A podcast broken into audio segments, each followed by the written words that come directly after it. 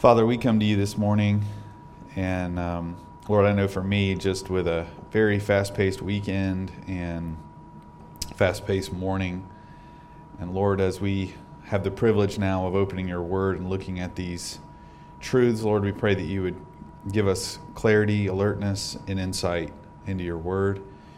Lord, that we may walk in a manner worthy of the gospel further. Lord, we're going to talk about uh, the consequences of sin and, um, and Lord, just what this is. And Lord, we just ask you that you would, again, give us clarity, insight, sobriety, Lord, at the state of the world. Um, uh, that the world is dead in trespasses and sins, and we were too. And Lord, you would just use this to remind us of who we were, who we now are, and why we preach. And uh, we ask this in Jesus' name. Amen. Thank you, sir. Oh, I didn't read it, did I? Okay. All right, so we are now moving on to, let's see, point seven. So we pretty much covered point six. So, point seven. So, you remember last time when we were together, we looked at this reality that out of, out of the um, transference of our sin and guilt from Adam, we are born in sin, and because we are in sin, because we are sinners, we sin, actually, in our life history. And now, this next point is dealing with the consequences of sin. And so, point seven says this the actual, or the consequences of sin, both inherited and actual, are separation from God in spiritual death complete disinheritance as children of God, subjection to all the miseries of this life, physical death, and e- eternal conscious punishment of, bo- of both soul and body in the lake of fire in the age to come. So, the consequences of sin. What I thought would be good would be to do a brief theology of, of death. Um, not fun, but needful.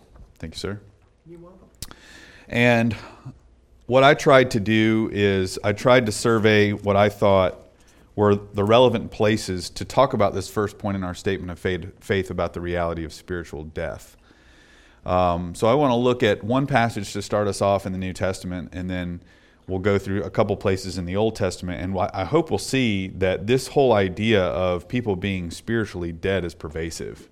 Um, it's not just an isolated verse in Ephesians 2, it's actually throughout. It's on the lips of Jesus and, just about every gospel, I think. Um, and so it's extremely important uh, for us to grasp this. And then uh, we'll look at uh, some of the implications of it. So, um, like I said, sin brings consequences. These are consequences. God responds to sin. You know, when, when Adam sin, sins, God responds. He says that he will. And he must because God is a just God. Um, consequences we experience, these is what we're going to talk about. The consequences we experience from both the inherited sinfulness of Adam and our actual sinning. And this is important to state because as we as the Bible teaches, we come into this world separated from God and inherently selfish, even before we commit actual sins. And our actual sinning continues to keep us separate from God. So we looked at that last week, Psalm 58 3. The wicked are estranged from the womb. Estranged from what? Well, I mean, they, they, they come forth estranged from God from the womb. They are liars from birth. And one of the things that's interesting is about Adam is that Adam's name is his own. We believe in a historical Adam, and yet his, his name also means man. And so it's interesting that God sets it up this way. Um, because not only does Adam sin, but we also learn that he represents all of us when he sins. And therefore, what he becomes, we become. Did he become a sinner worthy of judgment? So are we. And now we come into this world on death row. Um, God promised this. And so I want to start, though, just looking briefly at Ephesians 2. I don't have this order in my notes, but I just figured it would be good to just start here. Ephesians 2. Now, Paul, you guys, I mean, you guys love Ephesians. I love Ephesians. Ephesians 1 through 3 is glorious chapters in the Bible. And Ephesians 1 is all about what God has done for us in Christ, beginning in eternity, and then in space time history, what Christ has done and then the pouring out of the Spirit, the sealing of the Spirit. And then Paul ends up talking about this fact that Christ has been raised from the dead, seated at his right hand in the heavenly places, far above all rule and authority. And he put all things in subjection under Christ's feet. And he's given him, God has given him as head over all things to the church, which is his body, the fullness of him who fills all in all. So, this glorious truth that we are saved by God's electing love, redeemed by Christ, sealed by his Spirit. Christ is at the right hand of God as the head. We are the fullness of him. That is, there's a sense in which we complete Christ. Christ is head, right? A body's not in a complete without a head or without a, a head is not a complete body. We are the body, the fullness of him who fills all in all. And with all of that exalted language in mind, Paul immediately moves to sort of the lowest base place that he can possibly fathom when he begins to describe our state before we were in this exalted state with Christ. Okay? This is, this is just so important in Ephesians 2 1 that we recognize. I mean, the chapter divisions are okay, but it, it's, it's hard for us to really feel the, feel the, the real force because we feel like we read chapter 1 we come back three days later and we start chapter 2. One of the things you have to realize is that he's talking about this glorious gospel in chapter 1 and what it does. But then Paul says what lengths to which God had to go to bring you there. He brought you from death. Okay? And this is this is why Paul this is why it's important for us to look at this. He he joins chapter 1 and chapter 2 with that word and. And you were dead. So wait a minute. So we were we were elected in Christ. We we we we have Christ dying for us. We have Christ sealing us with the Holy Spirit. Um, we have an inheritance that we'll never lose. All these things, and yet you were dead in your trespasses and sins. So when Paul thinks about all of us before we're in Christ, he thinks of us as in a state of death. Now, normally when we think of death, we do think of ceasing a physical life, uh, separation of body and soul, and that is true, and that is throughout Scripture. But here, the death is tied to what in particular? This death that you, as, as, as living, moving human beings, was experienced tied to what and because of what? What's he say? Trespasses and sins.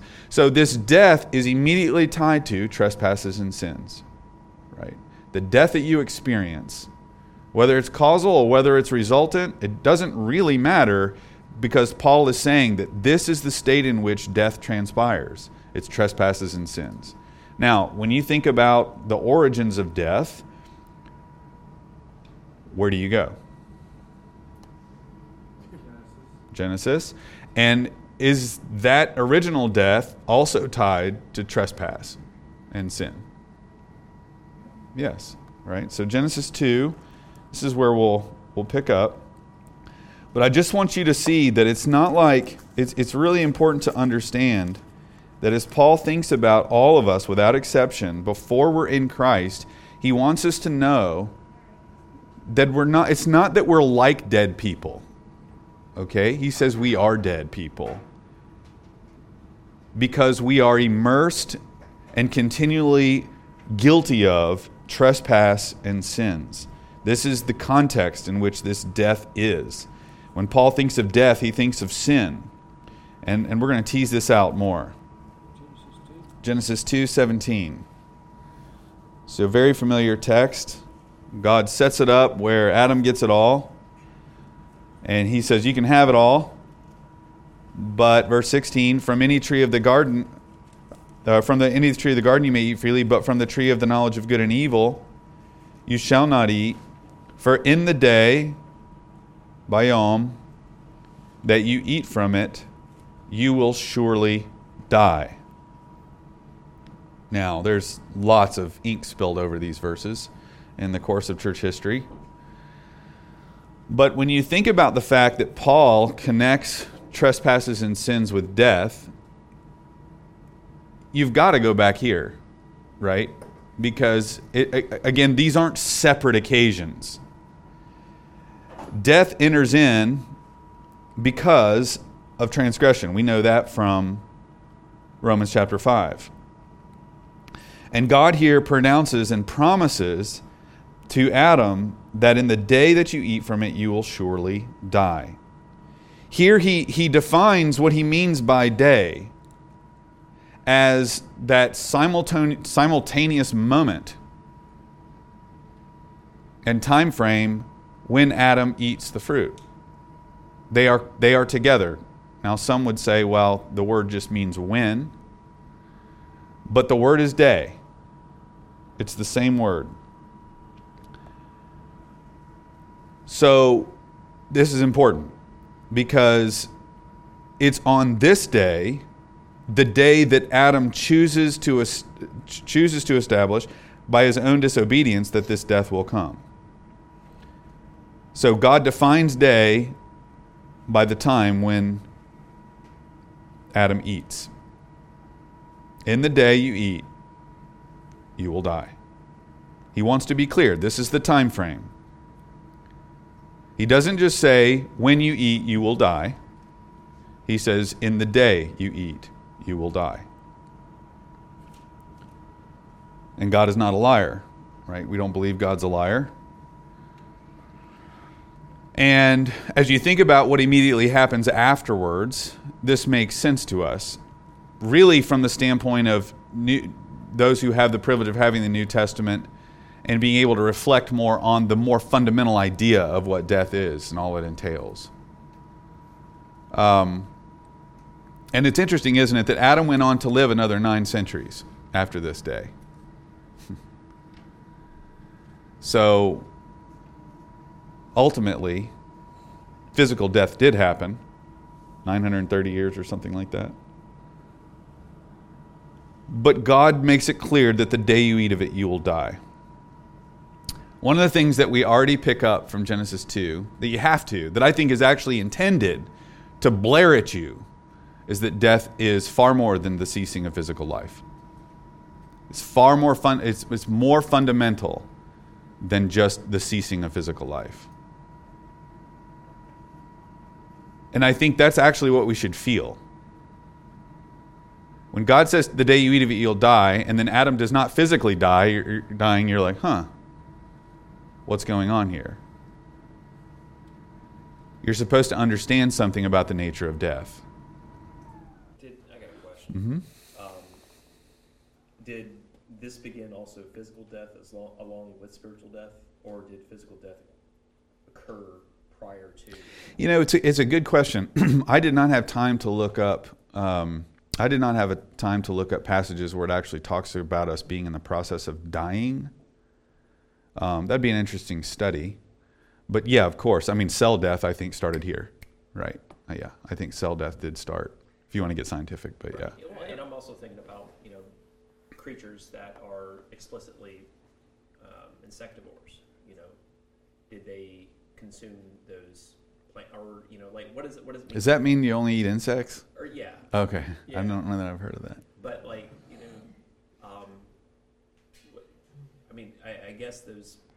Do I think animal death happened after right. this and not I mean, before? Ha- did it happen before? I, I think so. I mean, I, I don't. I think I don't think you could see you know a, a lion tear a caribou apart and think that that was good. Some of the, some of I mean that that's that, just that, that, that's a that's a that's a whole other yeah, discussion. The reason I say that is like some of the studies that go into you know death and you know origins and stuff like that said that you know big cats like lions and tigers and mm-hmm. uh, that they're um, that their uh, their design actually allows them to eat fruits more so than it does to eat flesh. That it allows them to consume fruits in a, in a, in a better way. It was mm-hmm. designed that way, and that God permitted you know them to consume flesh after the after death, but I, I don't know. Not to, excuse my pun, but the lion's share of the data, yeah. I think, in Genesis points to the fact that they ate green green plants, and then even when you get to to the covenant with Noah, God says now you can eat animals freely, just like you eat plants freely. So it seems to me that they were vegetarians and that there was an animal death, but that's another. Okay. Let me let me let me focus continue. on human human what what we mean here by death from a human perspective.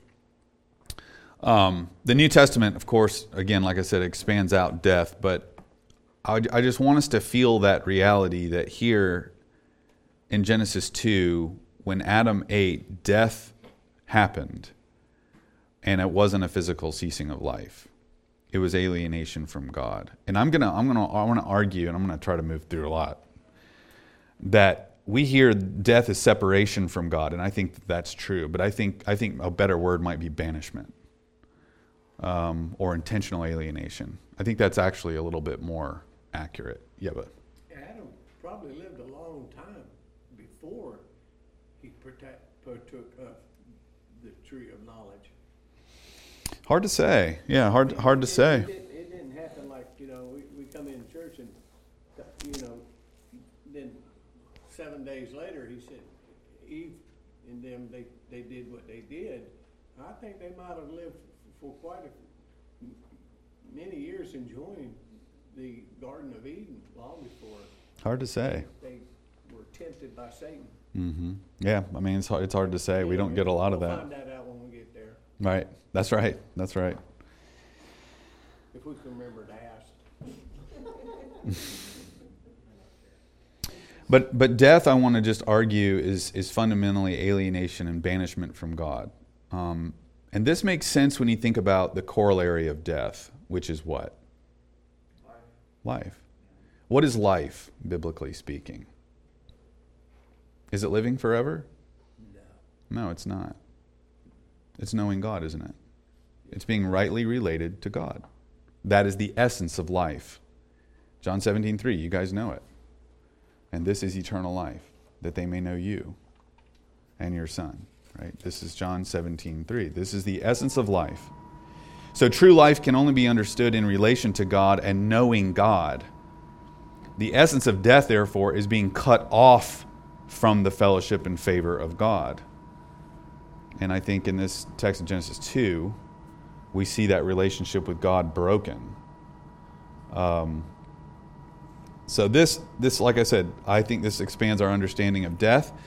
Listen to what happens immediately after eating the fruit. I mean, immediately after. Listen to what happens. You guys know this, but listen to it. Then the eyes of them both were opened. This is two. I'm not sure. I don't even. I think it's three, three, three, eight. Yeah, sorry, three, seven, and eight. Then the eyes of both of them were opened, and they knew that they were naked.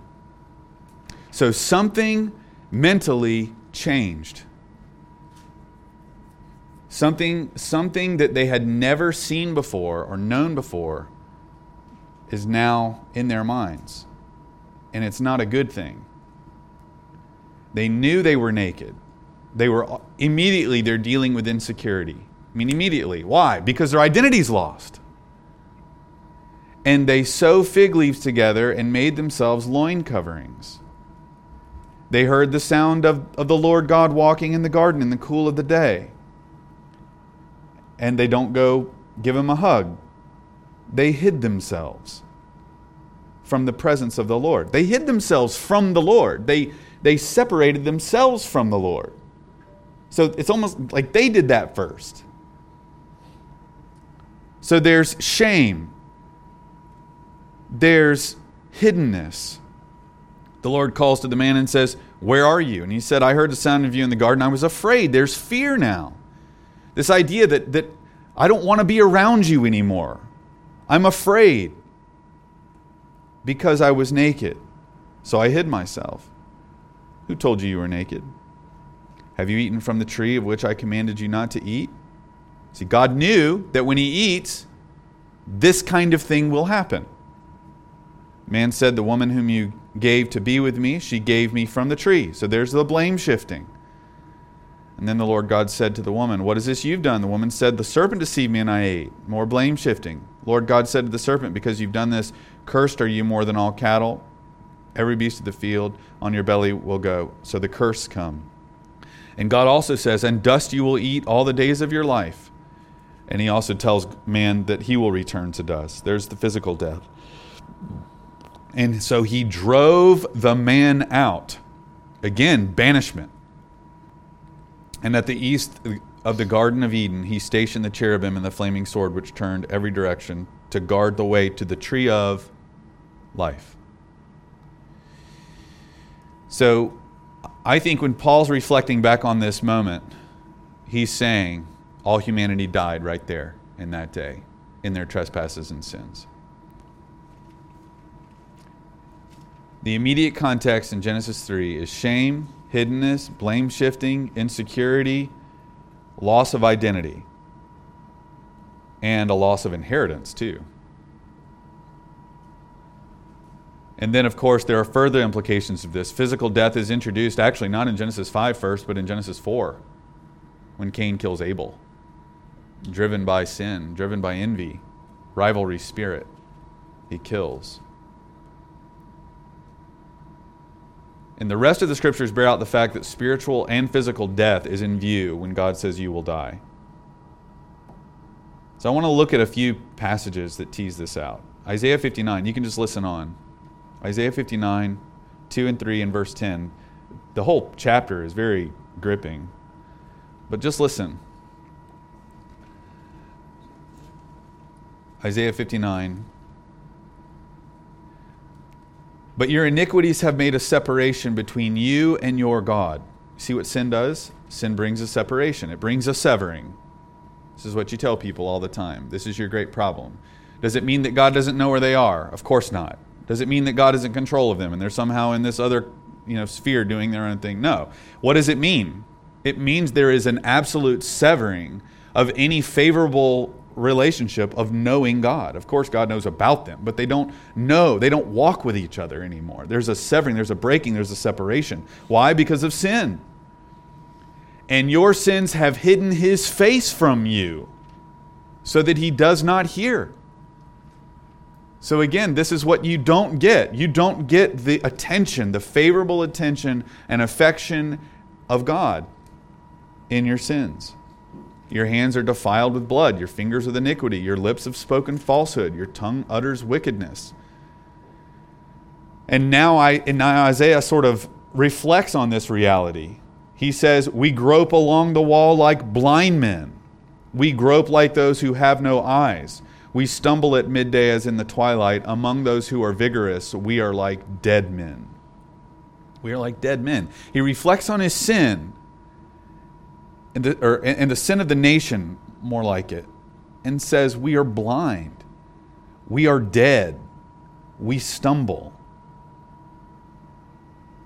God cannot look upon these people with favor. And reflecting on this, Isaiah says, We are like dead men. In, in, the, in the case of those who seem vigorous and strong, we are like dead men. They lack the vitality needed to live a godly life. I think that's what he means. I don't know what else it could mean. Ezekiel 37. Ezekiel 37 is a gripping passage, a really awesome passage with regard to the power of the gospel. In Ezekiel 37, um, this is a text where God is, is holding out promise for Israel. In light of Israel's ongoing rebellion, God promises to gather Israel to himself in Ezekiel 36. And, and actually, is some of the richest statements in there about the new covenant. God says, I'll, I'll sprinkle clean water on you and you will be clean. I'll put my spirit in you, give you a heart of flesh. These kinds of things in Ezekiel 36. Such a rich text. You can read that at your, at your leisure.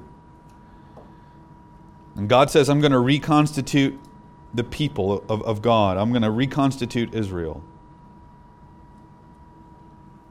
And then in verse 37, what you find here is God giving Ezekiel the vision not only about how he's going to do it, but the state of the people for whom he's going to do it. In other words, what is the situation? What is the state of affairs of these people that he's going to bring to himself and recreate? What's the picture? And the picture is actually it's not a hospital of a bunch of wounded people. It's not even it's not even you know the you know sort of dead people with freshly laid corpses. It's actually a picture of bones. It's a picture of a valley filled with bones.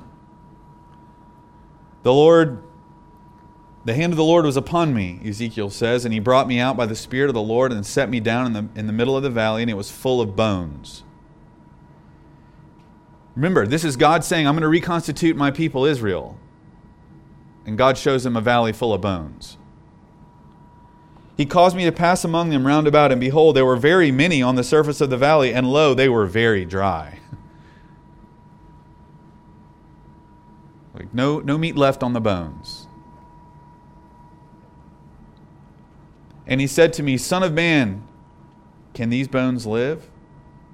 That's what we ask ourselves every time we go door to door, right? Can, can these bones live? This is, how, this is what we have to ask ourselves. And I answered, Oh Lord God, you know. The answer, of course, is yes. Verse 4 And he said to me, Prophesy over these bones and say to them, O dry bones, hear the word of the Lord. Thus says the Lord God to these bones Behold, I will cause breath to enter you, that you may come to life. I will put sinews back on you and make flesh grow back on you, cover you with skin, and put breath in you, that you may come alive, and you will know that I am the Lord.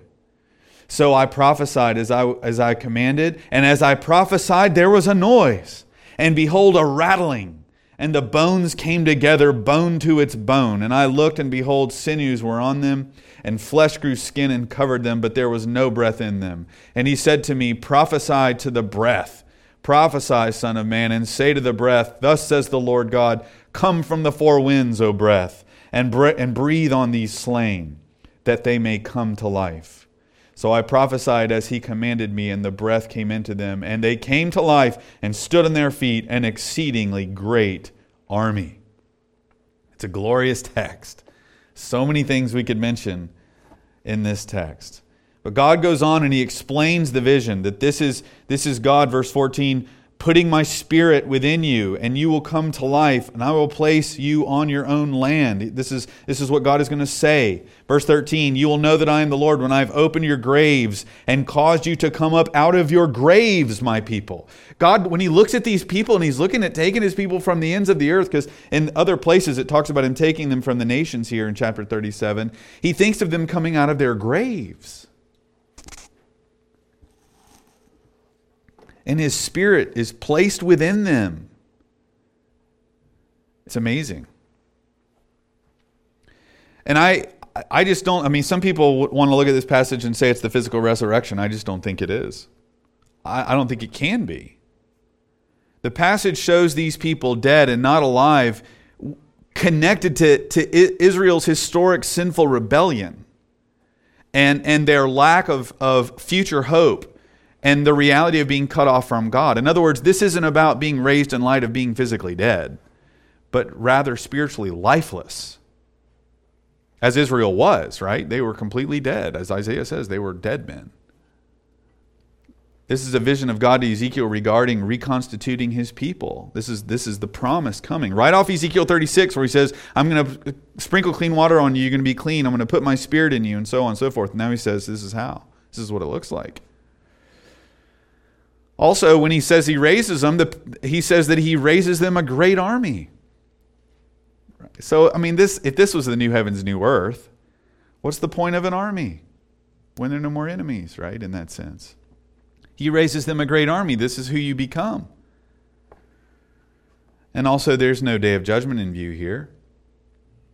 And what gives them life? Well, it's the word of God, it's the word of the prophet. And in verse 15 to the rest of the chapter, again, which you can read at your leisure, God explains further that this resurrection is the moment when they are cleansed from their idols and uncleanness. These people were dead in trespasses and sins. That's what it is. That's how God views humanity. You should view humanity like that. You should view your lost neighbors and your lost coworkers and your lost friends as both in a desperate state, right? Because one of the main things we want to learn from this is that this is a situation in which only God can work. He's the only one that can bring life here. This is not a matter of us going around and just having the right persuasive methods. That's not it. It's actual recreation. So you should look at people like that, that they are dead. And yet, because of God's word and the gospel, they can be made alive. And he, and he ties their idolatry and their uncleanness to this death. Ezekiel 47.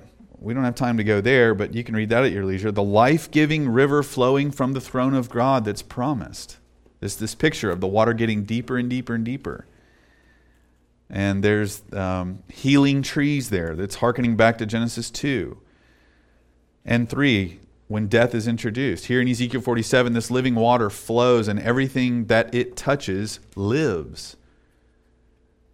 I think it's a picture of the reign of Christ pouring out of the Spirit and bringing forth life in everything the gospel touches that God deems to live. The pouring out of the Spirit, all the language in the prophets about the pouring out of the Spirit. This happens as Jesus goes to the throne of God and all this living water comes from him. This is Ezekiel 47. Everything the water touches lives. What does that mean? Well, everything's dead. Everything's dead. And it's the living water that comes and that brings forth life. Jesus says, doesn't he, in John 7, everyone who believes on me from, from within him, water will, will spring up to eternal life. You now have an inner source of life, which is amazing. Did you raise your hand, Kerry? Oh, okay. Yeah, go ahead. To, in, in this context of the dead, the dry bones or the dead bones, Mm-hmm. they're unable to, the metaphor would be they're unable to, like, sorry. Like, I kind of think of it, they're, they're unable to like choose God. They don't have that in them that allows them to reciprocate, or, I don't even know if that's the right word, allow them to do right, right? I mean, if it's a metaphor for humans, they're alive in the sense that they have Mhm. souls that function. Mm-hmm. They just are incapable, it's not just that they're expelled, or, or what's the word, uh, Banished. banished. It's that they have no affinity toward, you know, to be carnally minded is death, right? Mhm. That whole, is, Yeah. Sorry, I'm just trying to get clarification. It seems like it can be used metaphorically, like this term death does seem to have different meanings, how it's used, just like any word, right? How it's Mhm. used. Um, In there, and, and in this one, in the Valley of Dead Bones, it does feel like people that were spiritually dead and that death is disposed to hate God and eventually obviously going to die. Mm-hmm. But when God looks at them, this is yeah, yes, I, I think yeah, I think I agree with all that. It's just yeah, it's as God as God it, it illustrates for us the state of who they are. I think this is what Paul does too.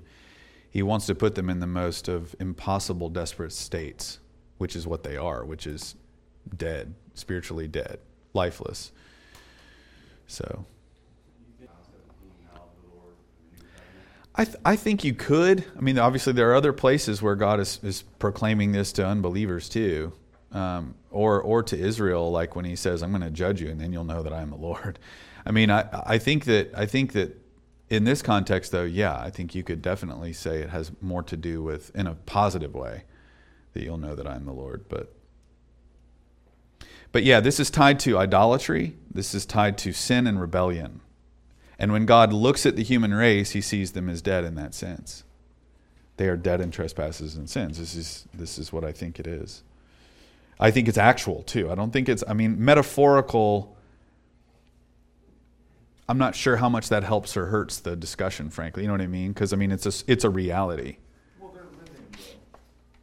Yeah, they're physically alive. No, and spiritually to whatever, however you want to frame it, they have souls, they have minds, Mhm. right? Yep. So those are not dead.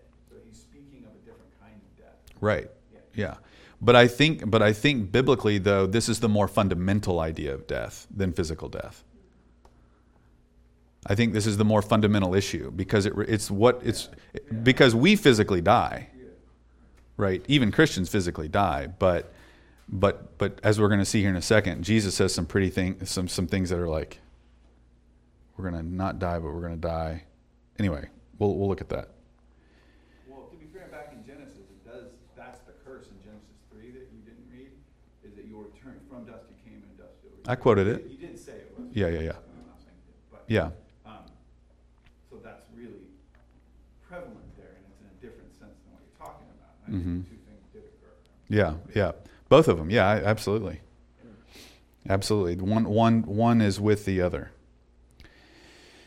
In the Gospels, this is just a comment here. There are instances of Jesus physically raising people, and I think that these, you, you know, you hear the language of, of you hear the language of um, Jesus performing signs, and you know, signs and wonders, and these signs, these miracles he does, are to point to things, right? So I think that when, for instance, he heals blind people, you can quickly get to the reality he's talking about. I mean, he really does heal blind people, but I think it's it's pointing to the greater reality of of of spiritual healing of spiritual blindness or hearing, unstopping deaf ears. It's interesting that we're given all of these instances where he heals blind people, he makes deaf people uh, listen or have have their hearing back. He makes people who are lame to walk, and people who were dead. He he he gives them life. Jairus's daughter, the lady whose son was being buried, you know, they were on the way to the the funeral procession there, and Jesus stops him and causes the guy to get up out of his casket. There's Lazarus, right? He's dead. And what does Jesus say after he raises him raises uh, him from the dead? He says, "I'm the resurrection and the life. He who believes in me will live, even if he dies." So that's interesting. He who believes in me will live, even if he dies. And everyone who lives and believes in me will never die. Do you believe this? So, how does Jesus define death here? First mention of death is physical death. That is, believers in Jesus have been given eternal life, and physical death will not stop this. I think that's the only way you can understand that. It's plain and black and white. The next concept of death, though, has to be eternal death.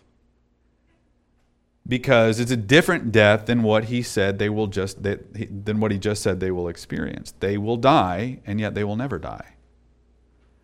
It almost feels like a contradiction uh, initially until you realize that eternal death after the resurrection is greater than physical death is in view. And we as believers will never experience this. It says I'm the resurrection too. I am the resurrection and the life. That That's right. means That it's not just life, but it's like from death to life. That is your beginning state isn't being alive to begin with. It is your beginning state is death. You're dead. And then Right. and Right. Yes. You are Yes. That's right. That's right. Yeah, there, there's an implication there that you're right, that you are dead before Jesus gives life. That's exactly right. And it's predicated on faith. Right? It's predicated on faith. He who believes in me will live. Luke 9:60, an incidental comment, Jesus says as this man is saying, "Hey, I want to follow you." But Jesus says what? You guys know, allow the dead to bury their own dead. But as for you, go and proclaim everywhere the kingdom of God. When Jesus describes average people doing something as common as performing burial services, he describes the ones burying and the ones being buried as dead. Jesus' perspective about human beings, it's, it's all, it just kind of, it almost rolls off his tongue. They are dead.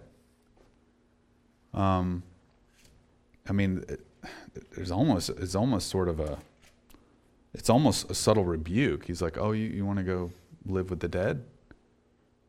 It's almost a subtle rebuke. And of course, Jesus knows the man's heart, so he's not being insensitive to that reality. But Jesus knows the man's heart. The man wants to come to Jesus on his terms rather than on Jesus' terms.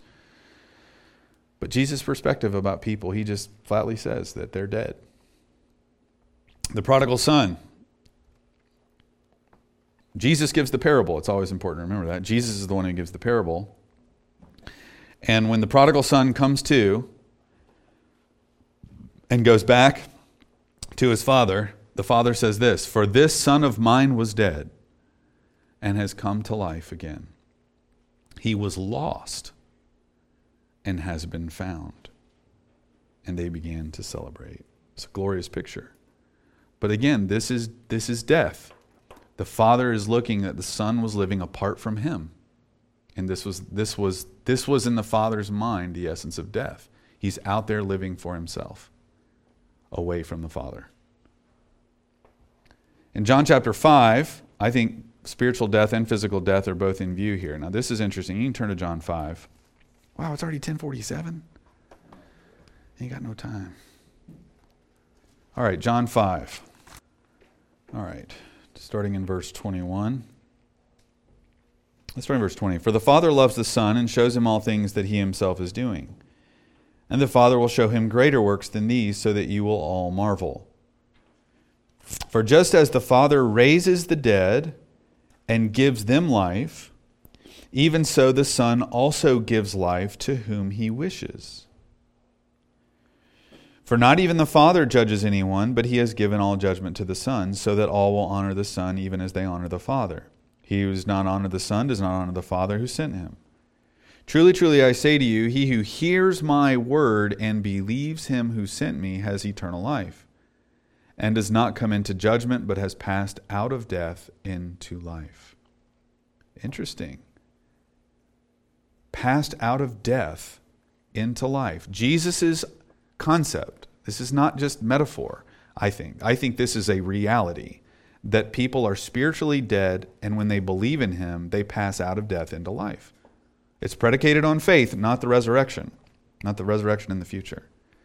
Verse 25, he undergirds this. Truly, truly, I say to you, an hour is coming, and now is, when the dead will hear the voice of the Son of God, and those who hear will live. And it all has to do with this whole aspect of having life in himself Verse 26 For just as the Father has life in himself, even so he gave the Son to have life in himself. So the Father has eternal life in himself. And now he grants, okay, we can talk about that, what that kind of means that if Father grants eternal life to the Son. But whatever it is, it's, it's, it's the life that's given to others that causes them to pass from death to life before they're physically dead, right? They're passing out of death into life. So Jesus says, The Father raises the dead and gives them life, even so the Son gives life to whom he wishes. And I think that here in these verses we just read, he's speaking of regeneration. He's speaking of, he's just speaking of that coming to spiritual life. Um, and I'm inclined to think it's the life of regeneration and faith because it's spoken of in the present tense. The Son is giving life to whom he wishes. And and like I said, the, the, the verse teases this out in verse 24. He's passed out of death into life. We all were dead. Dead. I mean, just completely in a state of desperation. And the glorious thing is the one who has believed in Jesus currently possesses eternal life. So that's a, that's a wonderful reality. Um, and then, then he goes on to say, Truly, truly, I say to you, an hour is coming, and now is, when the dead will hear the voice of the Son of God, and those who hear will live. It's about those who hearing will live. And then he goes on to talk about how this translates even to the physical resurrection in verse 26 and following. Verse 29, he talks about the resurrection, those who did the good to resurrection of life, those who committed the evil to resurrection of judgment. Now, moving on from the Gospels, Romans 6, Paul says, Consider yourselves as those alive from the dead, that we live in resurrection existence now. 1 Corinthians, 1 Corinthians talks about those who are perishing in terms of those who don't believe those they are perishing they're in a state right now of perishing and when they finally perish it will just be continuing on that train Ephesians 2. We can camp here for a minute. Ephesians 2. Again, I want us to see that this is not some isolated thing. Ephesians 2 And you were dead in trespasses and sins, in which you formerly walked according to the course of this world. And I think you now understand where Paul gets this idea of death. How could Paul assess people this way? Well, I think it's because he, he, he takes Genesis the way that I've described it, and perhaps Jesus' words. He knows his Old Testament. And what does the state of spiritual death look like or consist of? Well, trespasses and sins. And from this text, we learn all Christians used to be dead. We all used to be dead. And the death here is separation from God, a complete moral inability to follow God. A resurrection, therefore, must take place. This is why in verse 5, Paul goes on to say, in chapter 2, verse 5, even when we were dead in our transgressions, he made us alive together with Christ and raised us up with him. Here again, the death we were in consisted of a life of transgression. And this was separation, separation from God fundamentally. That's why it's called death. And um, if you look at verse 12 and following, you'll see that separated from Christ, estranged from God. We'll look at that a little bit later, but there's that language of separation there. Without God and without, or without hope and without God in the world. Without God in the world. And here we have one of the main texts too in Ephesians 2 5. And this is important. When you think about the fact of what does this death mean? Okay, what is it? We say, yeah, it's in transgression and sin, but what is it? Well, one this this this text here helps us. It helps illustrate for us what sense Paul has in mind by death. He says here that we were dead in our transgressions and made alive together with Christ. So we were dead in such a way as only God could remedy. Again, I've said it over and over, but this puts it a real fine point on it an absolute moral inability to heal ourselves or save ourselves. This is why it's but God, but God, but God. He had to raise us from the dead. This is the reality. Even when we were dead in our transgressions, God made us alive together with Christ. This is what happened to every Christian. We were raised morally unable to come to God, didn't want God, wanted to hide from God, wanted to cover ourselves up, wanted to try to, to, to, to bring about our own, I don't know, coverings. Maybe we could say that's religion, I don't know. But there's this reality that we didn't want Him. We were sinners through and through, transgressors through and through, and God made us alive together with Christ. Ephesians 5, as Paul is talking to the saints here about not participating in the unfruitful deeds of darkness, but rather exposing him in Ephesians 5, he says, Awake, sleeper, and arise from the dead, and Christ will shine on you. Again, this is not an isolated idea. This is all over the place. Colossians 2:13 When you were dead in your transgressions and the uncircumcision of your flesh he made you alive together with him. So you were really dead and really indifferent and, and, and unresponsive to God in any way, wanting to go your own way in transgressions. God made you alive together with him and forgave you all your transgressions. It's Colossians 2:13. 1 Timothy 5. Now she who is a widow indeed has been left alone, has fixed her hope on God, and continues in entreaties, prayers, day and night. But she who gives herself to wanton pleasure is dead, even while she lives. Here again, Paul sees a life given to following lust as death, not alive to the Lord and his ways.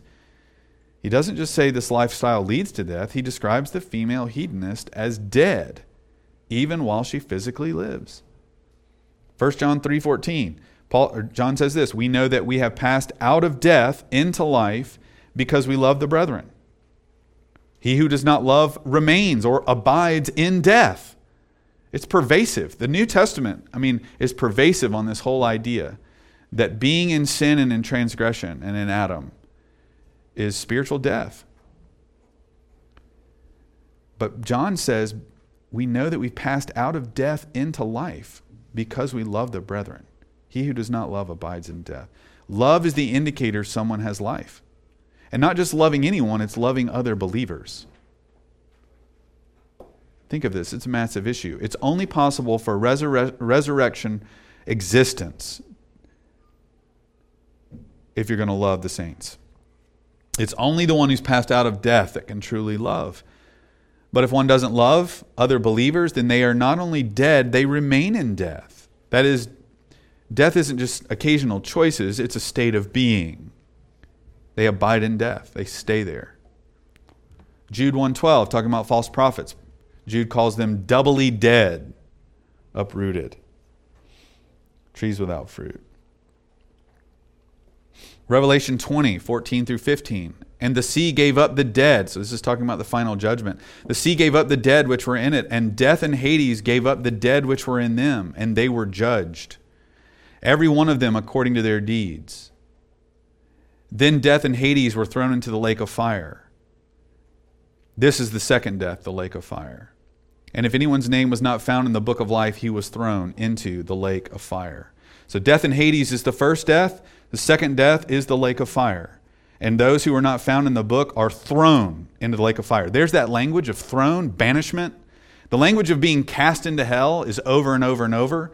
Uh, this, this, this active thing that God does. They are thrown, they are cast. So here, the first death, the physical death, is contrasted with the second death, which is the state of being in the lake of fire. Obviously, these are two different deaths. It makes no sense for them to be the same. And what happens in the lake of fire? Well, John tells us what happens. In, in chapter 14, where the beast and the false prophet are also, and they will be tormented day and night forever and ever. I'm sorry, that's earlier in chapter 20 where the beast and the false prophet are also, and they will be tormented day and night forever and ever. This is what happens in the lake of fire.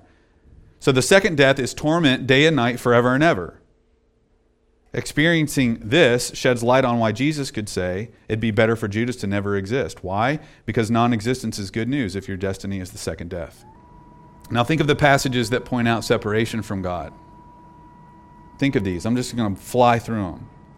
What does God do to Adam after he sins? Banishes him from the garden. What does God do to wicked Israel as they continue to rebel? Exile. What does Isaiah say? Your sins have, um, have separated, separated us. Paul says in Colossians, You were formerly alienated, hostile in mind, but alienated. Ephesians 2, separate from Christ, excluded from the commonwealth of Israel, strangers to covenants of promise, without hope and without God in the world. What does Paul say as he thinks about these Jews, these fellow kinsmen? What does he say? I myself wish that I could be accursed, separated from Christ for the sake of my brethren.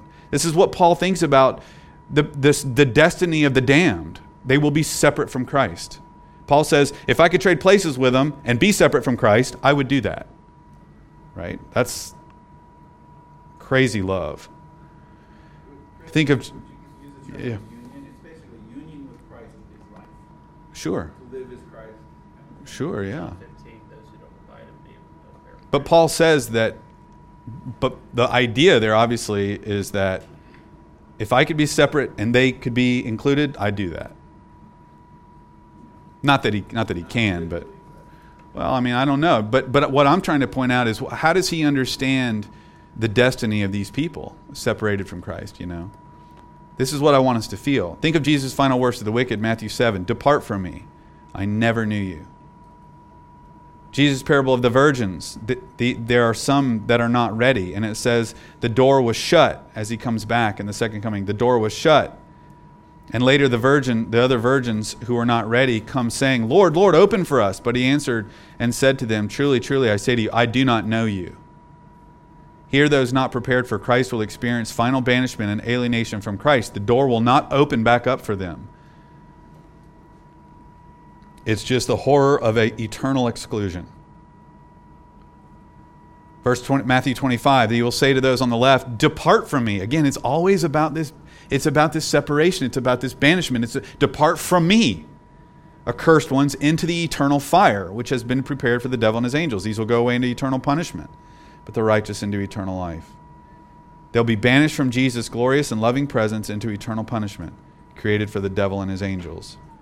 Which, as an aside, those unbelievers thrown into the place created for the devil and his angels will suffer the same destiny of the devil. It makes no sense to say that they, say, they, they suffer a different fate if they're in the same place, which was created for eternal, eternal punishment. And after the wicked are consigned to the lake of fire along with the devil and the false prophet, John says this about the state of the wicked. And then we'll close. Revelation 22, 14 through 15. Blessed are those who wash their robes so that they may have the right to the tree of life and may enter into the gates of the city. Outside are the dogs and the sorcerers and the immoral persons and the murderers and the idolaters and everyone who practices lying. Brethren, the wicked are outside. They're outside. They are cut off, banished. It's not mere separation, it's intentional alienation. In the city, the righteous have the tree of life. We have life with God. We see his face. We have the true worship of God. We have truth. We have love inside the city. But outside is outer darkness. It's unquenchable fire. It is away from the Lord. This is clear over and over and over and over in the Bible. We're going to look at a place next week. Next week, we'll deal a little bit more specifically with eternal conscious punishment um, and look at this more clearly. We'll probably bring up some of these same texts, but this is the essence of it.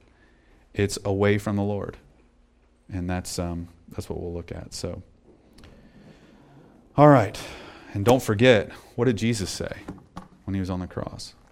why have you forsaken me? Well, he said, "Why have they? Why why have you forsaken me?" Right? Because the essence of it is being apart from the Lord. Let's pray.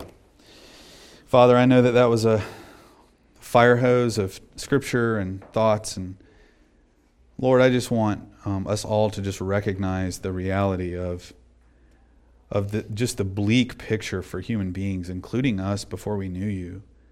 Lord, that we might rejoice truly in what you've done. Lord, you haven't just merely made us better people. Lord, you've given us life. You've made us alive from the dead. And Lord, we just we, we just need these reminders to remember that we are miracles. We are miracles of your grace. We praise you for not leaving us in that state. Lord, help us to sing to you as those alive from the dead in these next moments. In Jesus' name, amen.